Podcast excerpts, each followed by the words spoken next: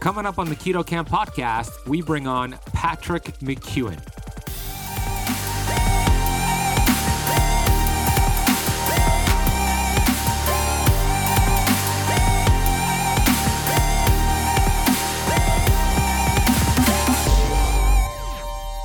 Mouth breathing is much more than just this habit of breathing through the mouth. And we have to ask the question what on earth does the mouth do when it comes to the breath?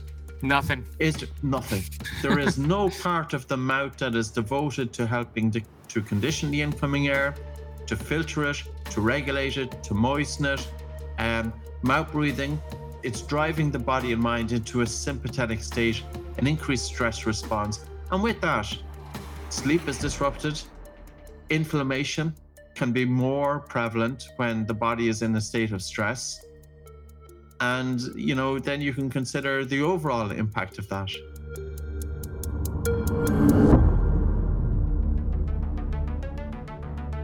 We have access to ancient healing strategies such as ketosis, fasting, and carnivore. And on the Keto Camp podcast, we are determined to deliver the science to you.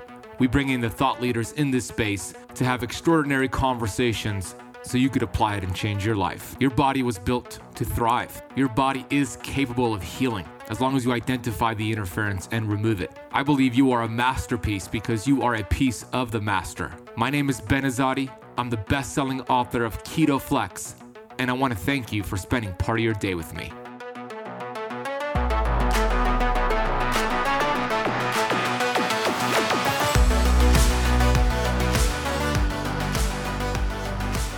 Hey, Keto Camper, Ben Azadi here. Thank you for pressing play today. We have an awesome episode, an outstanding episode about the fundamentals of health. Now, this is not a topic today about necessarily keto and fasting, but you know what? It kind of is because if you follow the principles shared on today's interview with Patrick McKeown, it's going to upgrade your keto results, your fat burning, your intermittent fasting, everything, because we talk about the fundamentals. And it starts with your breath. Patrick is coming on this show today, and he's going to share all about breathing slow and easy. And he's going to debunk a lot of myths like taking deep breaths, why you don't want to do that, and how the lack of quality breathing, I'm going to put it that way, the lack of quality breathing could lead to stress, anxiety, excessive yawning, sleep apnea, digestive issues, brain issues. I mean, the list goes on and on and on. So we dive deep into his book, The Oxygen Advantage. A simple, scientifically proven breathing techniques for a healthier, slimmer, faster, fitter you. You know, if you take one thing from today's conversation, let it be mouth taping. And you're going to hear why I mouth tape every single night. You're going to hear about my struggles with breathing issues, being a mouth breather, how that led to uh, crowded teeth, high expansion in my upper, I forget the name of it, in my mouth. That's the easy way to put it. And I'm dealing with that myself. So he's going to come on here. He's going to share something called the Bolt score. And it's a really cool way to assess your risk of issues in the future from breathing. And this Bolt score, if you score, he's going to share how it works. And if you score 25 or higher, you have an 80, I think it was 88% chance of not developing some disorders from sleep, from uh, breathing issues. He's also going to share his struggles with um, having asthma, sleep disturbances, stress, a high resting heart rate, and ha- what happened in 1998 when he came across the benefits of sleeping the right way. No- nothing new here. Look, there's nothing new about what we spoke about today. It started to be spoken about in 1909, he shared, but it's just not as common as what as we what we would like. It's just not spoken about by your conventional doctor, by your conventional dentist, by your health practitioner. Uh, most likely, it's not. So we're going to talk about breathing and how to breathe the right way. He's going to give you some simple exercises to do. I recommend doing this before eating a meal to put you in that parasympathetic state. He's going to talk about the difference between parasympathetic, sympathetic, the autonomic nervous system. So do some of these activities before eating a meal. If you're constipated, it could be from being a mouth breather, etc.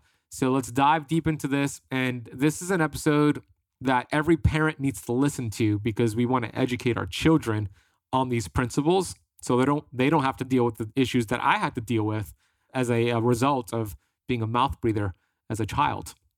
So before I bring him on, and you're to love his accent, by the way, he's got an awesome accent. I want to take a minute here to get to the Apple Podcast rating and review of the day. This is a five star review from Try It, You Will Be Hooked. Yeah, that's the name of the reviewer. it's titled, the review is titled, So Many Helpful Topics. I listen to the Keto Camp podcast as often as possible. The information covered is so helpful to me. I believe Ben is a wealth of information. I am so grateful of Ben for doing so much research and packaging it so I could understand it. My personal keto journey would not have been as successful without the knowledge I learned from Ben. Thank you. Wow, thank you so much for listening. And I'm so glad that the show has helped you out on your keto journey.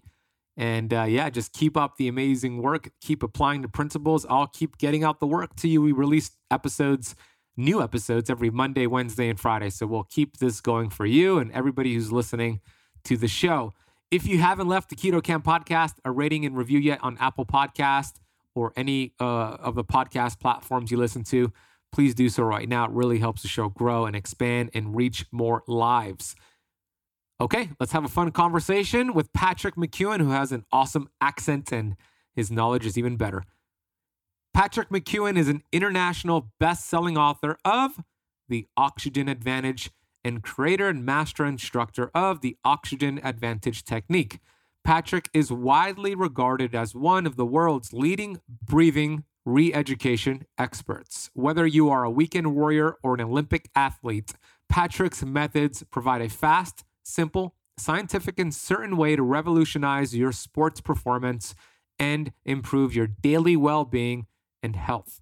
Over the past two decades, Patrick has trained thousands of people around the world to safely challenge their bodies and produce positive changes through breathing re education. He teaches us a new way to breathe combined with specific exercises designed to improve blood chemistry. The result is an increase to oxygen blood flow to all the body systems, meaning greater endurance, strength, and power. Quick shout out to my friend Michael Oakes, who first recommended Patrick's book, The Oxygen Advantage, to me. Here's Patrick McKeown. Patrick McKeown, and welcome to the Keto Camp podcast. It's a pleasure, Ben. It's good to be here. Yeah, I'm excited. I've been looking forward to this interview. I know we had it on the books for a couple of months now. You're joining from across the pond. You said it's about 8 p.m. for you. So thanks for doing a, a late night session today. I want to start right here. 1998, you had asthma, you had sleep issues, high stress. Your health was pretty much uh, not optimal, and you came across an article and it changed your life. So let's start right there. Yeah, that was pretty much it you know, I remember as a kid going to school that if I was late for the bus, which often happened, I wouldn't have had the engine to go running for the bus. It would just have brought on wheezing. I also remember falling asleep a lot in class. At 14 years of age, I left school altogether, never to go back. And the first time I wrote about it was in a new book called Atomic Focus because it's not something that you want to go bragging about that you, you left school at 14 life changed. I went back to school at 15 and I really studied hard to get the points to get into university, and it could have been a lot easier. And that's why I wrote in terms of atomic focus because you think about education and what, what is required to excel academically or even just to pass grades. Concentration, attention span, good energy is required. But yet, the education system is completely overlooking that. So while so while education demands that the student is able to concentrate and demands that the student can hold their attention on the curriculum, education is not teaching the kid how to concentrate or to develop their attention span. So I really feel that education is is falling so short of the mark. But anyway, you know, with with asthma, it's very common with asthma that you have sleep disorders. It's really, really common, especially if your asthma is out of control. And it's also common with asthma that you have a stuffy nose. And if you have nasal congestion, you're more likely to mouth breathe. Mouth breathing is faster breathing, upper chest breathing, and that will drive you more into a sympathetic response. And my resting heart rate was 80 beats per minute. Wow. Back at that point, and I, you know, I, I like I wasn't overly obsessed with my health either back then but I knew something wasn't quite right. And like many people, you know, you, you have an idea that something is not quite right, but you're so stuck in trying to get through the goals that you've set for yourself, whether you're a kid or in the corporate world or whatever. And yeah, it was a newspaper article. And funny enough, I read the I read one article first and it kind of stuck with me, but I didn't do much about it. And then I read a similar article in another newspaper again shortly afterwards. And that's when I started doing the nose unblocking exercise. And that, all that involved was I had a stuffy nose all the time, taking a normal breath in and out through the nose, pinching the nose, and just gently nodding the head up and down, holding the breath, and holding the breath until I felt moderate to strong air hunger. Then letting go and breathing in through the nose, waiting a minute and doing it again. Do it five or six times. My nose opened up. I knew I was onto something. I knew there was truth in the article because I could feel the difference just by doing that. And then I started practicing slow breathing and light breathing over the days ahead. And I was able to bring and influence the temperature of my fingers because it was very common that I had cold hands and cold feet. That night, I take my mouth closed, but I also used a, a nasal dilator to help open up my nose so that I wouldn't suffocate during sleep. And the first morning, I don't re- remember making much of a difference. But the second morning, I remember waking up with a really feeling refreshed. And I was in the corporate world. That's my background. You know, I had studied hard for a degree and I entered the corporate world. I absolutely hated it. But when I look back, I think the part of the reason that I hated it was because of the stress that was involved and the constant pressure and targets to be achieved. But was it the corporation or was it myself? Because I was a faster breather, upper chest breather, a little bit highly strung, poor sleep. And how on earth can you be productive if your physiology is off? My physiology was off. I was very much stuck in my head. So I was very much ruminating and thought. And with breathing, it gave me the ability to bring a better balance and to feel calmer physiologically and with that, then I got more interested, say, in spirituality, not necessarily in religion, um, but more in, in terms of helping to bring a stillness and a quietness to the mind, to be able to direct my attention to where I wanted to direct it upon. And I went to Russia then. I trained under Dr. Buteyko. I came back and I've been teaching this 20 years, which is kind of weird because we have our 20th anniversary in two months' time on the 17th of March. Congratulations. 2022, but it's 20 years that was gone by pretty quickly. Yeah, super interesting. And, and congratulations on your 20 year anniversary coming up. Yeah, your book, I listened to your book on Audible, although it's available on paperback and Kindle. It's called The Oxygen Advantage and uh, the simple, scientifically proven breathing techniques for a healthier, slimmer, faster, fitter you. All that sounds incredible. And you know what? Before I listened to your book, and it's really awesome because you actually narrated the book. So that I love when authors do that. I didn't really put much energy and focus into nostril breathing or saw the benefits of it or really didn't even wasn't aware of the benefits and you really opened up a whole new world to me that I started to practice what you preach and I started to share it with my community so for me, and I know that you could you see this very similar around the world. I grew up here in America and I followed a standard American diet, high in sugar. I got braces when I was a young kid, right? Conventional orthodontist, got the braces off, didn't wear my retainer. And over the years until I turned 24 year old 24 years old is when I got my life together and health together. But before that, 24 years of eating bad diets and not taking care of my teeth, I am now 37 years old and I'm personally now dealing with those repercussions. What do I mean by that? Well, I have these these crowded teeth, right? And I am seeing a holistic dentist and I'm wearing an expander and I'm taking care of all that. It's been a process, but I have been a mouth breather for so long and I have been in this fight or flight sympathetic state and it wasn't until your book that I started to kind of put these pieces together so what I'm why I'm sharing this is because I'm dealing with this myself, and and I know you see this all over the place. So why do we have such an epidemic of people with crowded teeth? Why is there crowded teeth? What does our diet have to do with that? Like, if you could share the evolution of what's going on here. Yeah, it's very interesting in terms of crowded teeth. Crowded teeth go more beyond just the aesthetics of overcrowding of teeth. if the teeth are crowded, it's telling you that your jaws are too small. And if your jaws are too small, there's not enough room for the tongue and the mouth. And if there's not enough room for the tongue and the mouth, the tongue is more likely to encroach the airway, and this can increase the risk of sleep disorder breathing. So, with mouth breathing, the tongue doesn't rest in the roof of the mouth during the formative years. So, as a child growing up, if they have their mouth open, they typically will have their tongue resting low either midway or on the floor of the mouth because they're breathing through the mouth, so they cannot have their tongue resting in the roof of the mouth. But resting tongue posture is very important because it's the pressure exerted by the tongue as it rests or should rest in the roof of the mouth, which help to develop the growth of the face forward. Now, I was a mouth breather too. My top jaw, the maxilla, is set back, my lower jaw is set back, and as a result, I've got compromised airways. And there's very little you can do to help you know to really develop the airways beyond childhood unless you were to do something drastic like jaw surgery.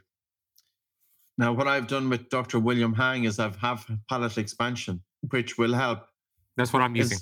you're okay and it does definitely help to some extent. Mm-hmm and it, it widens them out. And as a result, then there's enough room for the teeth. And as a result, also it will help to in, increase space for the for the tongue.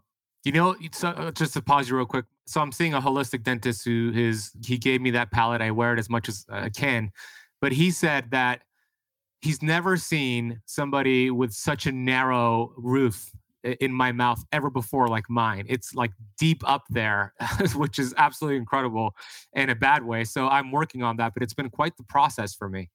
Yeah, and it's good to do it gently because really what he's talking about there, he's talking about the roof of the mouth that it's very vaulted. So it's a high narrow palate. And the problem with the palate, if it's so high, it's going to infringe in the nasal cavity. But also because of having narrow jaws, then the nostrils tend to be narrower and smaller and it makes breathing through the nose more difficult because the person then feels air hunger. They're more likely to mouth breathe. Ben, it's really remarkable that this information, none of it is new. And if you go to a journal, Dental Cosmos, which was written back in 1909, the researcher at the time spoke about the child in school mouth breathing, that the face was dull and expressionless, the teachers accusing the child of being inattentive in class, the child may be waking up with a headache, having sleep disorder, breathing. The child is overcrowding of teeth. And that was written back in 1909. And unfortunately, the dental profession as a whole have overlooked this or ignored it, with the exception of holistic dentists who want to be go beyond the, the teeth. They have an interest that goes well beyond just straightening teeth, the aesthetics of it, because what they realize that if somebody comes in with overcrowding of teeth, they don't just have crooked teeth. It's likely that they could have a compromised airway. And with that, then it increases the risk of sleep disorder breathing for the rest of that person's life. Now, 25 to 50% of studied children persistently and chronically mouth breathe. And very few healthcare professionals are talking about this. You know, it's a question that I've often wondered what on earth is happening here? And even if we look at tonsillectomy and adenoidectomy in children, which is a very common procedure, it's the gold standard of treatment if a child has sleep disorders and especially obstructive sleep apnea. The tonsils are removed and the adenoids are removed. However, the outcome is only short term unless the child is taught to nasal breathe. And that's the work of Dr. Christian Guilleminault, who coined the phrase obstructive sleep apnea, who developed the apnea hypopnea index, which is a measure of apnea severity. And he spoke about the critical importance of restoring nasal breathing, both in children and in adults. But yet, most ear, nose, and throat doctors, when they do a procedure on a child, and it's not a walk in the park, you know, it's it's having a, a child having their tonsils and adenoids removed. That's not just a simple procedure. It's very traumatic for the kid and it's traumatic for the parents. And the child, of course, bounces back. But why waste this opportunity? And why let the child leave the hospital and continue their mouth breathing pattern? And there's absolutely no attention paid by the ear, nose, and throat doctor to the long term ramifications of continued mouth breathing. Like it's really, really ridiculous here. Um, the thing is, you know, the, the critical growth of the child's face, it's probably between two and five years of age. But, you know, even if you get children breathing through their nose at age six, seven, eight, and nine, the younger you can do it, the better. Mm-hmm. And a good looking face is important as well. We have to be realistic here. You know, society treats good looking people better than poor looking people. And it's your breathing through your nose during childhood with correct tongue resting posture that helps to influence that. But more importantly, it helps us function. There was a study done by Karen Bonuck, and I think she's an American researcher, but she looked at 11,000 children in Britain, in Stratford upon Avon. It's the town where Shakespeare was from. And she concluded from this study, it was a longitudinal study, she concluded that children who had sleep disorder breathing if they were untreated by age five, these children had a 40% increased risk of special education needs by age eight. Wow. And the reason being 40%. was because 40%, and they can say it, Bonuck is her name, B O N U C K, and you'll see it, it's published in Pediatrics Journal in 2012, and a study involving 11,000 plus children. And I think it's over either four years or six years was the study.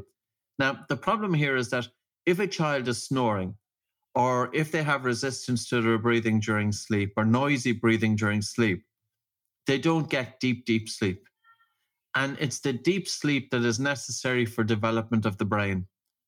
So you can almost state that sleep disorder breathing can contribute to damage of the brain during the formative years of that child.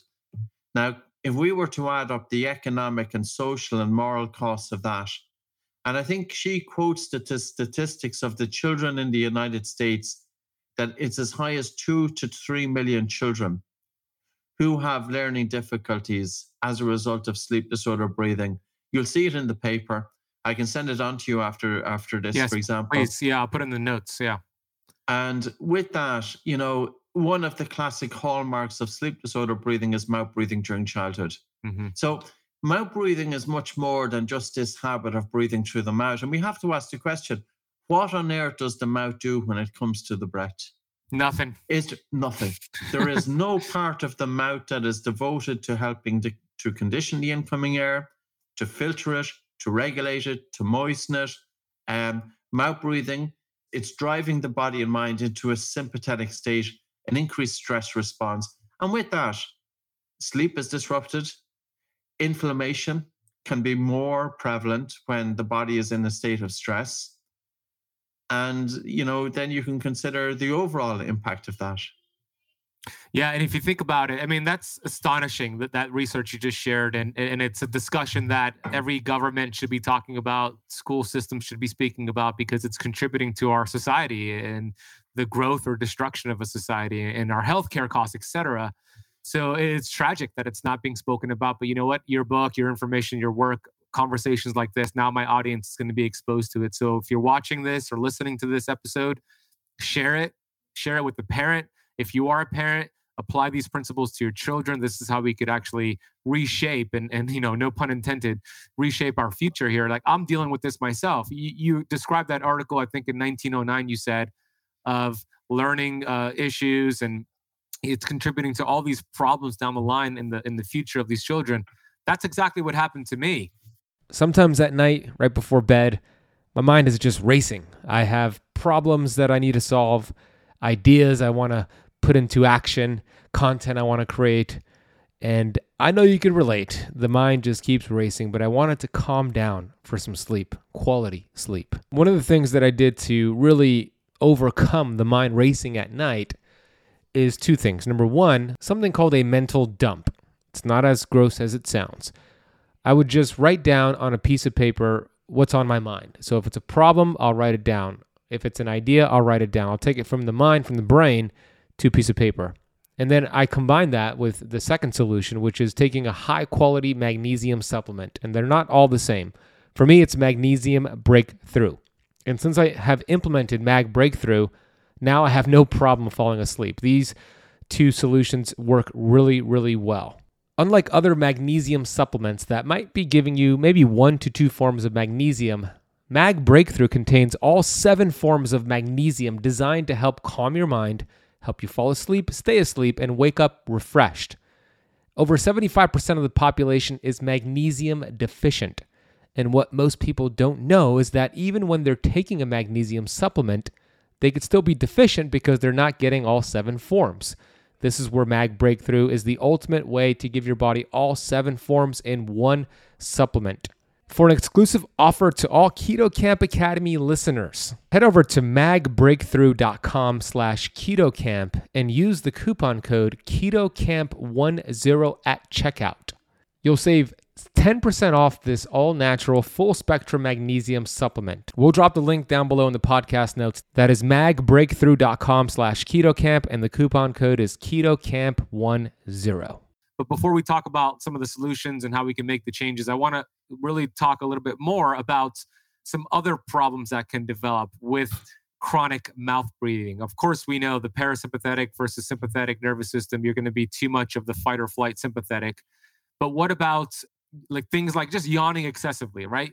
People don't realize that just yawning excessively could be a clue that you're a mouth breather. And I learned that from you. Could you talk about that? Yeah, yawning excessively, it's it's more a clue that you have dysfunctional breathing patterns. So, mm. you know, anytime that I'm working with a student coming in, of course, the first thing that we want to switch is change from mouth to nose breathing as much as possible. And it's not just about breathing through the nose, it's also about developing functional breathing patterns. So, for example, when you breathe through your nose, you're more likely to breathe light. And light breathing helps to ensure that the biochemistry of the blood is normal because the primary regulator of blood pH is not the food that we are eating, but it's actually the volume of air that we are breathing. And the body is striving for homeostasis. That blood pH is 7.365. And if we breathe too hard and too fast, it's increasing blood pH, respiratory alkalosis. And this in turn then can cause arousal of the central nervous system. So that the, the mind, the brain is going into a state of almost agitation or arousal as a result of the stress from hyperventilation.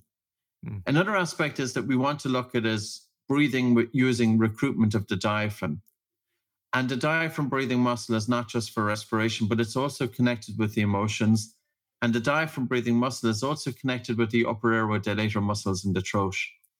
Now, every time we breathe with optimal movement of the diaphragm, it helps with lymphatic drainage. But it's also massaging all of the internal organs. The gastrointestinal tract, for example. So when we take a breath of air into the lungs, there's a negative pressure created during in the thorax, but there's a positive pressure created in the abdomen. And each breath we are taking, we have that movement of the diaphragm. And that's almost that it's a massage.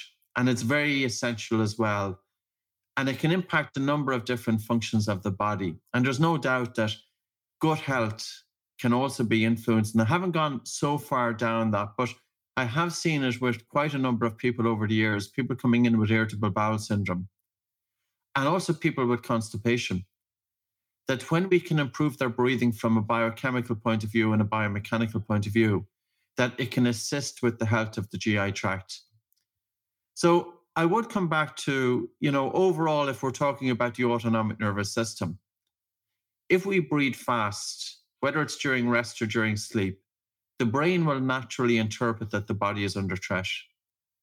And when the brain is interpreting that the body is under threat, the brain is sending signals of almost of agitation, of stress to the body. So you have that continuous feedback.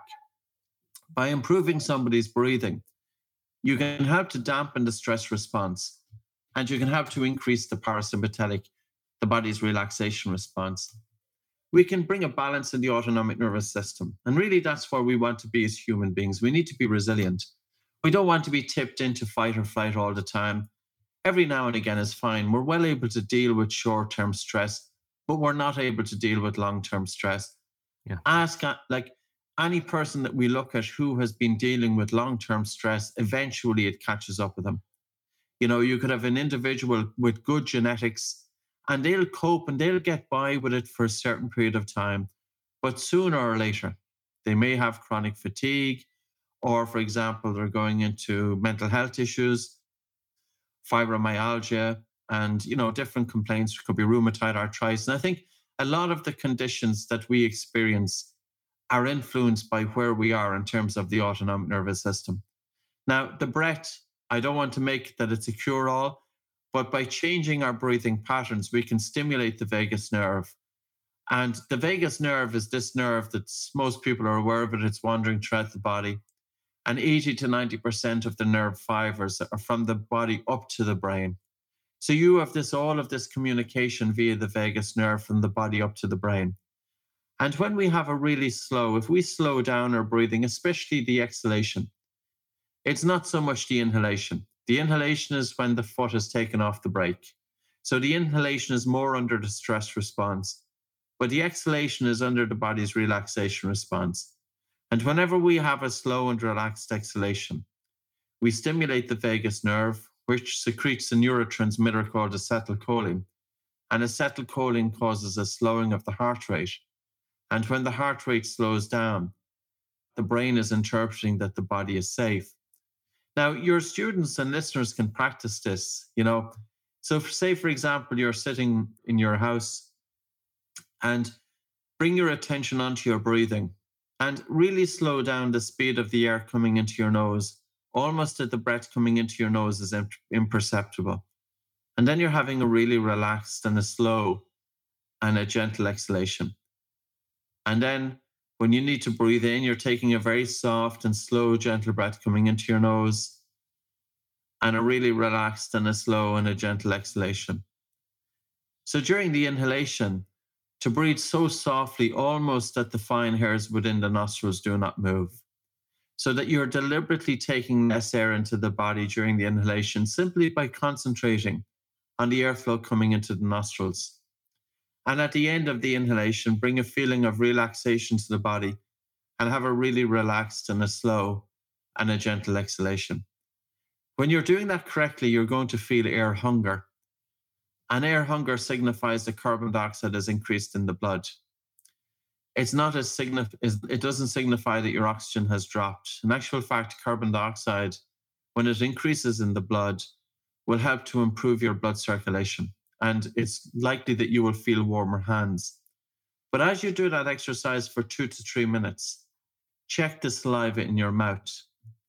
It's normal that it increases.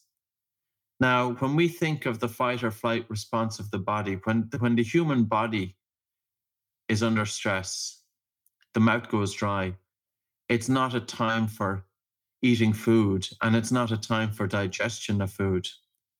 But when we slow down our breathing and we really soften the speed of the inhalation and also really slow and relaxed exhalation, check if you have increased watery saliva in the mouth and it's telling you that you've dampened the stress response, you've helped to promote or activate the body's relaxation response, and now the body is ready for the digestion of food.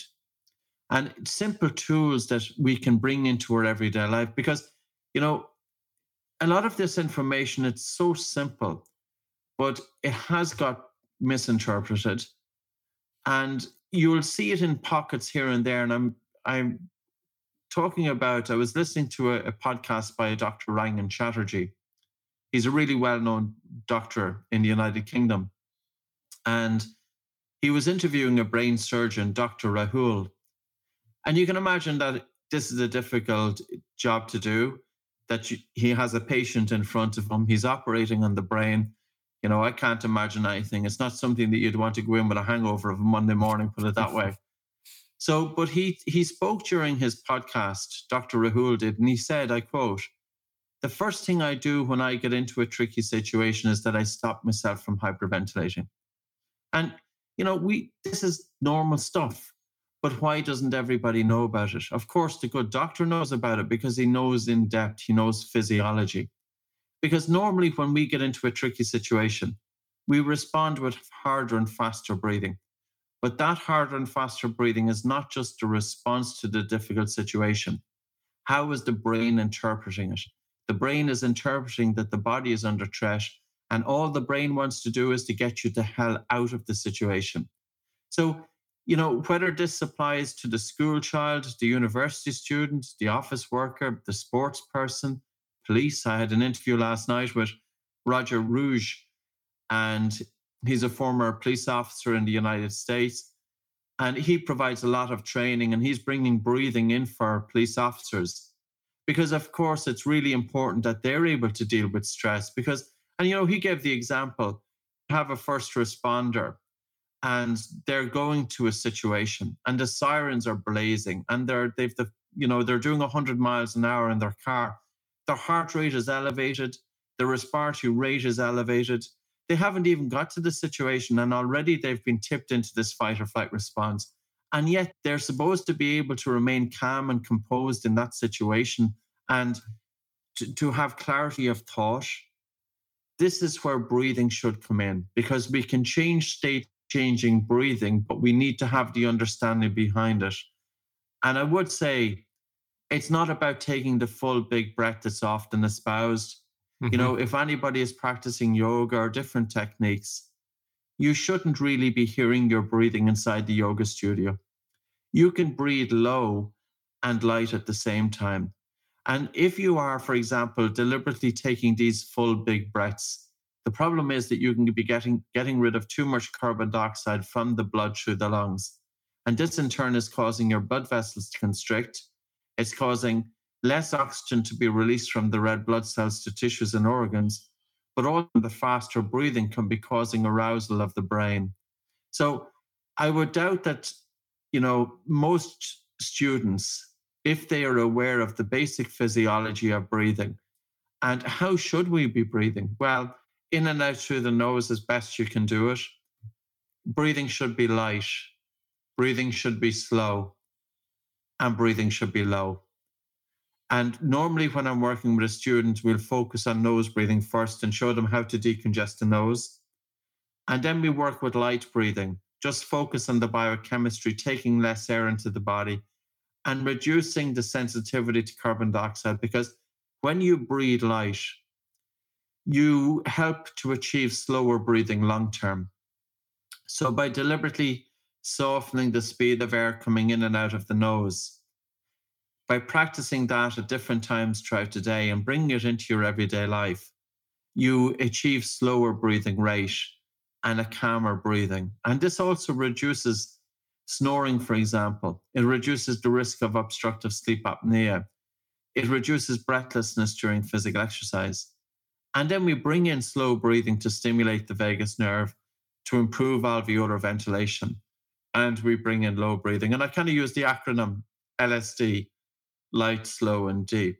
But, you know, in terms of from your viewpoint, if somebody is having obstructive sleep apnea, it wreaks havoc on the autonomic nervous system. And it plays hell with hormones, leptin and ghrelin. So, for example, leptin is the hormone that's, if I remember correctly, is is sending you a signal that when you've eaten a meal that you you get a signal that you're feeling full. And ghrelin is a hormone that promotes or stimulates your appetite. But if one is prone to obstructive sleep apnea, and it's very common, like it can affect as, as many as 40% of males over 40 years of age. You know, so and this is coming back to the mouth breathing during childhood. I had undiagnosed obstructive sleep apnea. And that's why my heart rate, that I believe my heart rate was so high, you know, that it was as high as 80 beats per minute. I was in that constant stress response. And then you have other difficulties because this then will influence your food choices, but it also influences the volume of food that you eat. Mm-hmm. And also because of dysfunctional breathing, you don't want to do physical exercise because you feel too breathless during physical exercise. So now you have a vicious circle. The person doesn't like to feel the, the discomfort when they do physical exercise because they just feel too breathless. And then they're putting on weight because they're not able to do exercise or they have exercise intolerance. Their breathing is poor, so it's it's playing havoc with their sleep they're waking up then and they have a voracious appetite and they're they're eating more food, which is putting on weight. And with obstructive sleep apnea, it's almost that it's a vicious circle because when we put weight on the belly, it impinges the movement of the diaphragm and it in turn reduces lung volume. So the throat is more liable to collapse. But when we put weight on, we're not just putting weight on the torso, we're also putting extra fat onto the tongue we're putting extra fat onto the throat. we're narrowing the airway. And the tongue then in the roof of the mouth, or the tongue in the mouth then is occupying more space and is infringing in the airway to increase the risk of sleep apnea. So, you know, I suppose the human body, as you know, was going to be, it's so complex. And all too often, we are all guilty of it that we focus on one function of the human body, but we forget about the, fun- the other functions. We focus on one function without giving consideration that everything is interlinked. And if one function is off, and I'd say the three obvious ones would be breathing, the mind, and sleep. Hmm. Because mm. If you have a lousy sleep and you're waking up in the morning, and we've we all have the odd day like this, you're waking up and you just feel that you've had a lousy sleep. Well, your mind is going to be agitated that, that day. And if you're in stress, your breathing naturally becomes harder and faster. But harder and faster breathing contributes to sleep disorders, and harder and faster breathing also contributes to agitation of the mind. So your sleep impacts the mind, your mind impacts your breathing, your breathing impacts your mind, and your breathing impacts your sleep. They are all interconnected. And when I think of people with anxiety and panic disorder, and they must have their own challenges when it comes to food. Some groups of individuals will be eating too little food, and some will be eating too much food. So, from a breathing perspective, 75% of individuals with panic disorder and anxiety have dysfunctional breathing. Cognitive behavioral therapy does not address breathing patterns. And also, many of these people have poor sleep. And I remember, you know, a woman coming into me with depression. It's going back now quite a few years. It could even be 10 years. And I asked her the question I said, When you wake up in the morning, how do you feel? And she said that she wakes up feeling absolutely exhausted.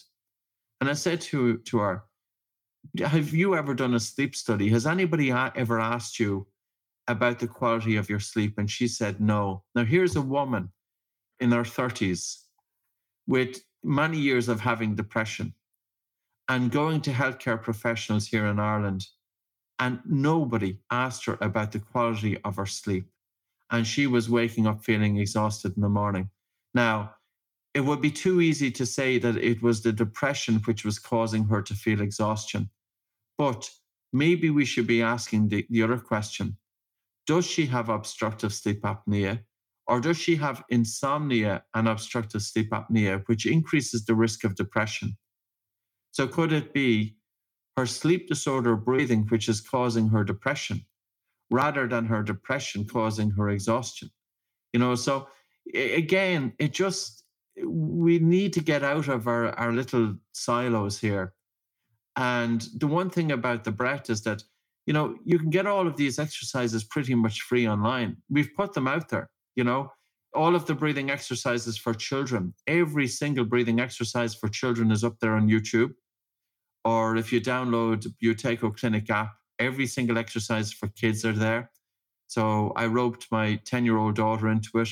We had a professional videographer come in and we, we professionally filmed it because there's no excuse now with information that's out there. And again, people might say, well, he's telling me to breathe light, but my instructor down the road is telling me to take these full big breaths. Well, what I would say to you is practice light breathing for a short period of time and see if it can change your states. And even if you're feeling a little bit stressed during the day, try not to hyperventilate. Try and see the connection between how you're feeling and how you're breathing in response to a difficult situation. And even, you know, it's from a breathing perspective, it's about using breathing techniques to change our physiology. And it goes so much more beyond mindfulness. Mindfulness, which is wonderful. But in my own experience, the people who need mindfulness most will find it most frustrating. Hmm. And the reason being is because their physiology is tipped into that fight or flight response. So if you're feeling stressed, you could do small breath holds to help calm down. So that's, for example, taking a normal breath in and out through your nose and pinching your nose and holding your breath for one, two, three, four, five, letting go. breathing in and out through your nose then for 10 or 15 seconds. And again, taking a normal breath in and out through the nose and holding one, two, three, four, five, letting go, and continuing that exercise. Or if you're stressed, remember the exhalation. If you breathe out fast, the body is telling the brain that the body is under threat. But if you breathe out slow and relaxed, the body is telling the brain that everything is okay. Because throughout our evolution, whenever we situation, we didn't have a slow exhalation. Whenever we get into a difficult situation, we normally respond with a fast exhalation. So always think that if you're breathing out hard and fast during rest or during sleep, the brain is interpreting that something is not quite right here. So whenever you are confronted with a difficult situation, immediately bring your attention onto your breathing. Take a very soft breath in through your nose and a really relaxed and a slow and a gentle exhalation. And do that for 90 seconds. And that's all it can take to change states. Mm, so good. You know, this is fundamental. And I loved how you linked sleep, mind, and breathing. And if you could get those fundamentals down pat, then if you're doing keto, intermittent fasting, etc., all that's going to upgrade by default. And the opposite is true. If you're doing keto perfectly and fasting perfectly, Hey, Keto Camper, I want to just pause for a second and tell you about my favorite drink for metabolic health. On this podcast, we talk about the importance of metabolic health, metabolic flexibility. Well, this is called Good Idea, and it is a great idea if you are trying to reduce blood sugar and keep your insulin levels in a healthy range. It has zero calories, zero sweeteners, and none of the junk ingredients, and it tastes like a lightly sparkling water. I call it a functional sparkling water because it has been clinically tested and shown to reduce blood sugar spikes after a meal. It contains a blend of amino acids and chromium picolinate. Together, they slow gastric emptying and increase insulin sensitivity, allowing a steady release of glucose in the bloodstream where it can be transferred into the cells for fuel. It also contains zinc and potassium as an added benefit. They hooked you all up with a special coupon code. So all you need to do is head over to goodidea.us and apply the coupon code BEN, that is B E N, at checkout at goodidea.us. I'm going to drop that link in the podcast notes along with the coupon code. All right, let's get back to this episode. Perfectly, but you don't have the fundamentals strong, then you're not going to get the results that you you want. And that's why this conversation needs to be spoken all over the world you made a great comparison between stress, the sympathetic fight or flight nervous system, and what that does to the gut, what it does to the vagus nerve. And we know that, like you said, the gut brain connection is super strong. Whatever is happening in the brain happens in the gut, and vice versa. So it makes sense if somebody is constipated, for example, it's probably a result of them being too much in this sympathetic state. And it could be partly because of this mouth breathing, excessive breathing, because if you think about it, the body doesn't want to go eliminate if it needs to go fight or flight. It wants to go fight or flight, not use the restroom. Same thing with eating your food. It doesn't want to take time to digest a meal and wants to go fight or flight. So, doing some of these breath work activities and exercises that you mentioned before a meal or when you are constipated goes a long way to dealing with some of these issues that people have no idea these are connected. So, I love that you explained that. I also know that you're a big fan, and I do this every night of mouth taping before you go to bed. Why do you love that? Uh, why do you recommend that? And who should not do that? Maybe somebody is not at that level yet. Um, so in terms of mouth tape, mouth taping was something that brought me so many benefits. You know, it, it really was key. And 50% of the adult population are waking up with a dry mouth in the morning. I was one of them. Yeah. And we shouldn't be waking up. And also it can wreak havoc on our dental health because there's increased gum disease, increased dental plaque. And this in turn then can also influence the gut. So I started taping. There's a number of different options. You know, the tape that I was traditionally using was one that I, you can buy in a drugstore or on Amazon called 3M one inch micropore tape. And a year or so ago, we brought out a new tape for children called MyoTape. And the difference with MyoTape is that MyoTape surrounds the mouth so it doesn't actually cover the lips. So we brought it out for children because we needed to have a protocol to help children adopt nasal breathing during sleep, but we couldn't tape their lips because, of course, there is a risk there. But by having a tape that surrounds the mouth that's elasticated, gently bringing the lips together, we brought it out for kids, but it actually then become more popular with adults. And I think it was especially with adults who might be feeling a little bit apprehensive about wearing the tape across their. And all adults might be feeling, well, I need to get up and I need to have a drink of water. Typically, anyway, when you're breathing through your nose, you don't need to drink water, but also you don't need to get up to the, go to the bathroom as much when you're breathing in and out through your nose. So mouth breathing can cause more sleep disruptions and fragmentation of your sleep. And as a result, having to get up to go to the bathroom, your sleep is disrupted during that time. And breathing through the nose is that. So the tape that we're using now is Myo tape, MYO tape. And it's not expensive. It's $25 for three months supply. And the reason that we put in three months is because typically it takes about 60 to 70 days to change a habit. And it's not that people need to necessarily wear tape for the rest of their life, but certainly to practice it for two to three months.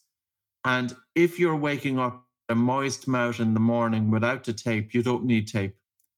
So, you know, for somebody with sleep apnea, if they're wearing a CPAP machine, the mouth should be closed. For somebody who is snoring, like for example, there's, I'll always say to my students, you know, to to make the sound of a snore through the mouth, and they go like this. And then I say, close your mouth and try and snore through your mouth. And you can't. Mm-mm. But now snore through your nose and it goes like this. but now ask them to breathe light. Take a very light breath coming into your nose and a relaxed and slow, gentle breath out. And as you're breathing lightly, try and snore through your nose. And you'll find that as you breathe light, that your snoring through the nose is less you can still snore through your nose with light breathing because nasal snoring is influenced by the airway, so the anatomy of the airway, but it's also influenced by the flow of the breath. The one thing that we can change is we can help to decongest the nose, but we can also help to bring breathing volume, bring down the respiratory rate, and make breathing lighter so that there's less turbulence in the airway. And I would also say to people is you should wake up with your tongue resting in the roof of your mouth because your tongue has got two places to be. It's either in the roof of the mouth where it should be, or it's falling back into the throat. And a very simple exercise to determine where the tongue position should be is just making the popping sound like this.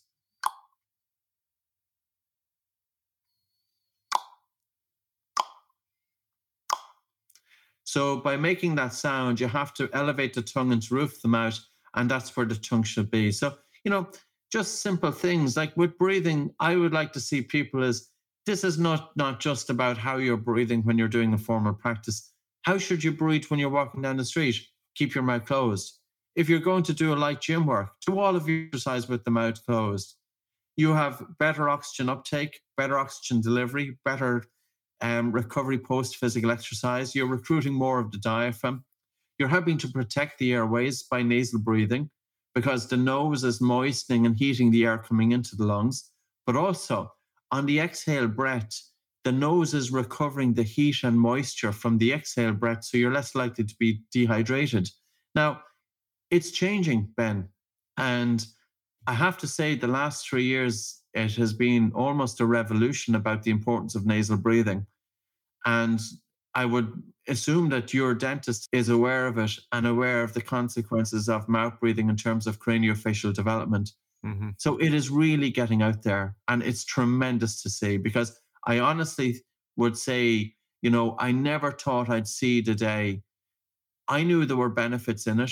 And that's what gives you the motivation to stick with something. I'm pretty headstrong anyway, but to stick with something for 20 years but now we're starting to see fruition. And I remember one person said to me, they said a few months ago, they said, yes, it took you 20 years to be an overnight success, but you know what? If it takes that, I'll take that. Uh, yeah, you're leading the renaissance for sure. I, I, love to see more people becoming aware of this. And, you know, I want to give a shout out to my friend Michael Oakes. He was the one who actually recommended your book to me. He uh, was listening to your book and he thought I would get some value from it. So I did. And I, and I loved it. And I'm glad that we connected. Last thing I want to talk about before we wrap up the conversation. In your book, you talk about the body oxygen level test, the BOLT score. Yes. Could you explain the Bolt score and, and maybe we could do it right now and, and how somebody could assess their level of breathing, if you will? So the body oxygen level test is it's a simple measurement of your hold time during rest. And you'd want to be sitting down for about five minutes and just having normal breathing and don't care what you get because if you're if you're setting yourself up to be a competition it's going to affect your Bolt score so don't yeah. care what you get you're sitting down take a normal breath in your nose and a normal breath out through your nose and pinch your nose with your fingers and stop breathing and time it in seconds how long it takes until you feel the first definite desire to breathe and then let go, but breathe in through your nose, but your breathing should be fairly normal. So it's not the maximum length of your breath hold time. It's simply the length of time that you're going to hold your breath comfortably. So again, you're taking a normal breath in and out through your nose. You're pinching your nose with your fingers to stop breathing.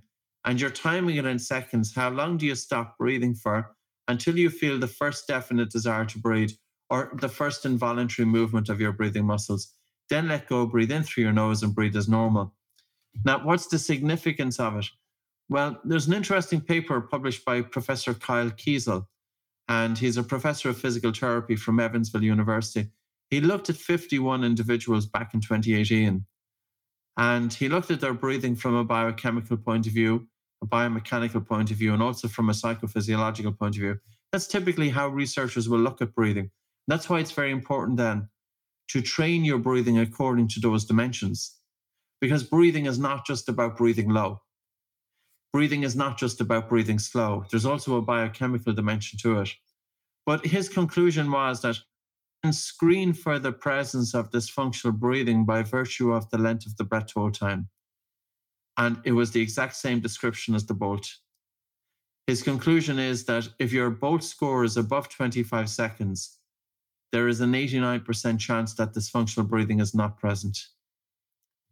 So that's the goal. Now, a lot of people will be shocked. You know, maybe their Bolt scores 10 seconds, 10 seconds, or 12 seconds. But what I would say is just gently work to improve your Bolt score. Do your physical exercise with your mouth closed. Bring your attention out of your mind and into the body and onto the breath, and gently slow down and soften the breath. Whenever you've got a minute here and a minute there, if you want to do a formal practice to improve your sleep quality, do 15 minutes before you go to bed at night to slow down your breathing. Breathe less, feel the air hunger. And it's a good place to start because I suppose the first part in developing a habit is actually starting.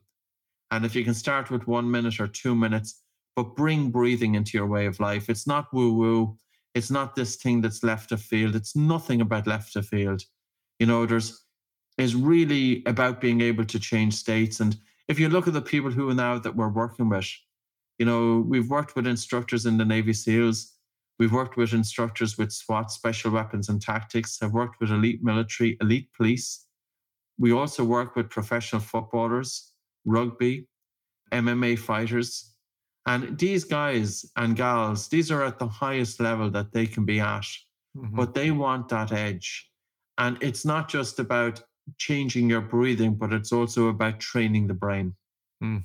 Ah, so good, so good. So there you go. Do the bolt exercise. I know when I first did it after reading your, listening to your book, I, I think I got like a 22, and then I've been building up ever since. I know in the book you also said not to do that after a meal, right? So you make sure your stomach is not full. Uh, is that correct? Yes, it yeah. is. yeah. because if your stomach is full, it's going to inhibit the bolt score. Yeah. Where can the keto campers listening and watching learn more about you, get your book, buy the tape that you mentioned, the mouth tape? Where can they go check you out? The tape website is called myotape.com. So that's myotape.com. I have an, an in, well, I don't know, I was going to say an interesting book, but I think it could be interesting for your listeners. One is called The Breathing Cure. It was published last year. It's 190,000 words It's very suitable if people want to delve into the research, the science. And I bring in sleep, women's breathing, diabetes, epilepsy, asthma, functional movement, and functional breathing. Um, so I'm looking at it across a number of different perspectives, and there's 74 pages of references. So where possible, I'm trying to support where we can. Now, we don't always have the research But where we can, I want to try and show that this isn't left of field, that you literally can influence the autonomic nervous system and you can change, you know, that balance of stress and relaxation. Our website is oxygenadvantage.com and we're also on social media. The YouTube channel has a lot of videos that are free. I put up another 26 videos last week. Wow. And um, yeah, so you'll get you'll get more stuff out of that. And then we have another website called buteyko which is focusing on the Buteyko method. So Awesome. We'll put all that down below. So go check out all the links in the podcast notes and the YouTube notes. Uh, Patrick, I want to acknowledge you for the uh, 20 years or so of preaching the message of breathing through your nose and slow and easy. And now I'm so glad that the world is starting to see more of your work, including myself. So thank you for your work. Uh, I really enjoyed today's conversation. I really hope it inspired a lot of people to pay attention to their breathing and educate their children on this and you're doing awesome, awesome things out there. So I want to say thank you. And I look forward to another conversation with you in the future. It's a pleasure, Ben. Thanks very much for your openness as well to to delve into the, the topic of breathing.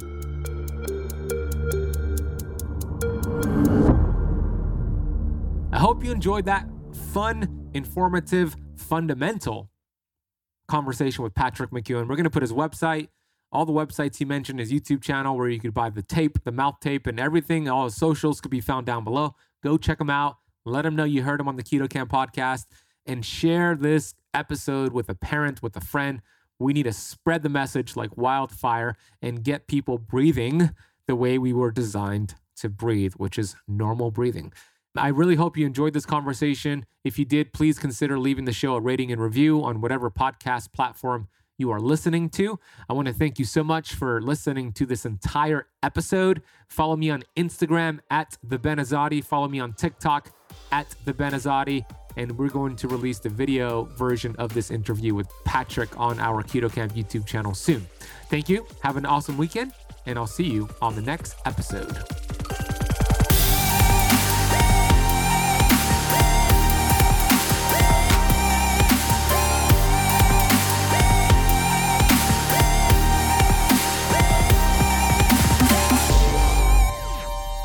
This podcast is for information purposes only. Statements and views expressed on this podcast are not medical advice.